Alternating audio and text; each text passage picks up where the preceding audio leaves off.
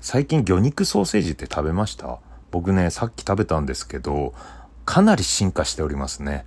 まずね、パッケージ見たらですね、日水さんの場合、えー、魚肉ソーセージっていう名前じゃないんですよ。お魚のソーセージって書いてあるんですよね。うん。で、その他にも、こう、いろいろね、パッケージに書いてありまして、えー、2分の1日分のカルシウム。カルシウムたっぷり入ってますよっていうのね。うん。それと、あのピンク色って何のピンク色なのってずっと思ってたんですけど、それもね、明確に書いてあります。トマトリコピン、口なしで着色と。うん。あの、合成着色料を使ってませんよっていうことですね。で、それがお魚と植物性素材が主原料ですと。うん。だから安心安全ですよっていうね。うん。で、それとですね、特定保険用食品っていうね、消費者庁許可。特定保険用食品っていうね、あのマークも書いてあります。そして何が進化したかというと、楽にオープンできる楽開けというのになってます。今までだとね、あの、銀の金具あったじゃないですか。あんなのはついてません。うん。そしてですね、この、ちょっと開けるときに歯でカッとね、うん、歯を入れてから、刃を入れてからこうね、ペロペロってめくる感じだったのが、もうそんなことありません。指でピッてやったらもう綺麗にめくれます。いやー、すごい進化してるなーと思って。で、え考えたら、あ、そもそも魚肉の魚って何の魚使ってるんだろうと思って、で、えー、その勢いで原材料を見ました。えー、原材料、魚肉って書いてありました。あれこんだけ書いてあるんだけど、いろいろね、説明してるんだけど、原材料名だけ、魚肉ってなってます。これ何の魚使ってるか。今度はちょっとね、そこもね、えー、説明してもらいたいなと思います。原材料、魚肉。三拍子高倉の高倉ラジオ。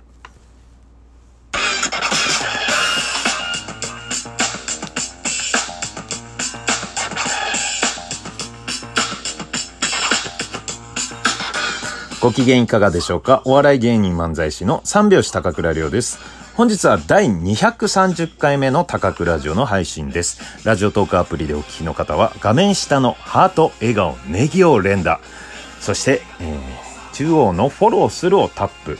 画面上の星マークをタップ。質問やギフトを送っていただけると、魚肉ソーセージでほっぺたペチペチやります。この番組はラジオトークをキーステーションに、ポッドキャスト、アマゾンミュージック3つのコンテンツから配信しております。そうなのよ、これ。いや、びっくりした。うん。まあ、いろんなね、こう、特定保険とかね、こう、トマトリコピン、口なしで着色とか書いてあるのに、魚肉の魚ってなんだろうと。原材料名魚肉って書いてあったよ。うん。まあ、えー、それとペースト状小麦、タンパク、でんぷん、でんこ、えー、粉、粉末状大豆タンパク、えー、植物性油脂、砂糖、食塩、醸造酒、香味食用油、オニオンエキス。あ、そんなのも入ってんだね。香辛料、カツオエキス。カツオのエキスも入ってんの？うーん。えー、あとはですね、一部にカニ、小麦、鮭、大豆を含むと。まあなんとなくこうね、分かりつつあるんだけど、魚肉なんですよ。うん。あと小麦とかも入っているらしいと。なんだ、僕はかまぼこだと思ってた。もう、魚だけすりつぶして作ってると思ったら、わかんないね、これね。結局は。うん。でも体にいいんですって。うん。2分の1日分のカルシウムが入ってるって。あとは合成着色料。保存料、発色剤は使用してないって。うん。あとね、これ気になったのが、お魚のソーセージってでっかくね、この名称が書いてあるんですけど、そのソーセージの字の横にちっちゃく、70って書いてあるんですよね。何 ?70 って。70本目？違うよね。70年目？会社。70歳まで生きられます。違う。70歳以上は食べられませんとか いや、食べられるよね、これ。柔らかいからね。うん、こうね、よくよくパッケージ見たら、そういう風に書いてあるってね、こう物事をね、しっかりとね、見ていかないとダメかなと思いましたね。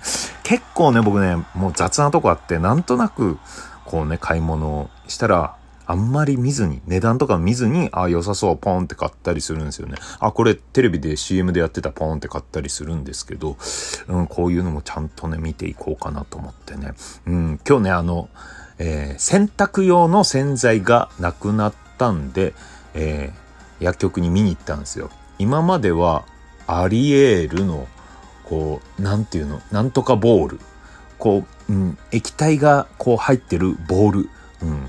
薄膜に包まれてるボール、ドラム式に、ポンと入れるだけっていうやつを使ってたんですが、今日ね、その感覚、まあ、しっかり見て選ぼうっていう感覚で、もうずっと20分ぐらい、その洗濯洗剤の前にいましたね。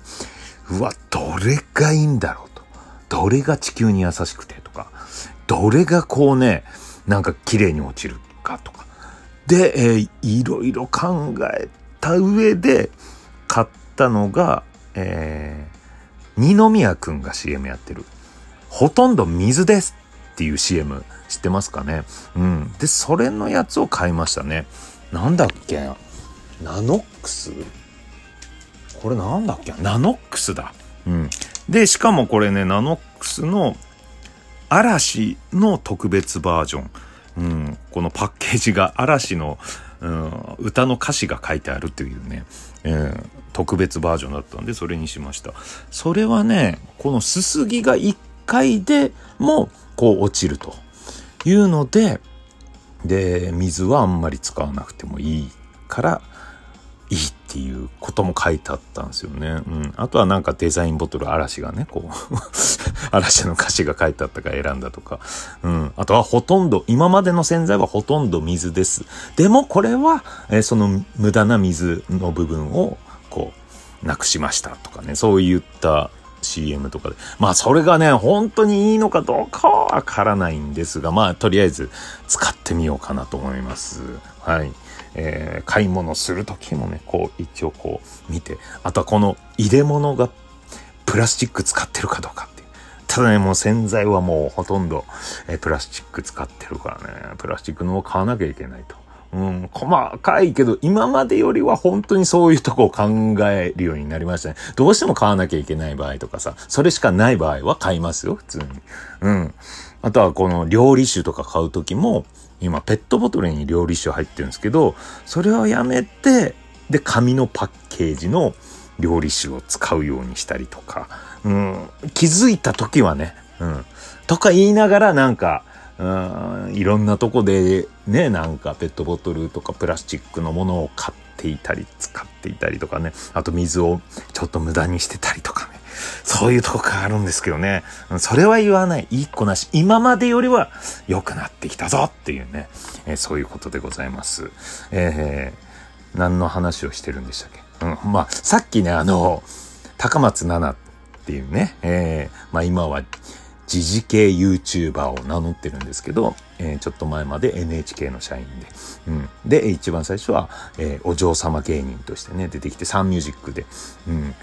で、後輩だったんですけど、まあ、サンミュージック辞めてからのすごい活躍、松下村塾という会社を開いてて、で、今、SDGs とかね、うん、あとはまあ、えー、民主主義の授業とか、うん、選挙の時期になると投票行きましょうっていうね、そういうことを発信したりする、うん、人、まあ世の中のためにっていうね、えー、動いてる人なんですけど、まあその高松菜奈と一緒に、うん、SDGs の授業をこうね、笑って学べる SDGs っていうのがあって、で、それをオンラインで、とある企業さんにこうね、やっていたっていう後だから、うん。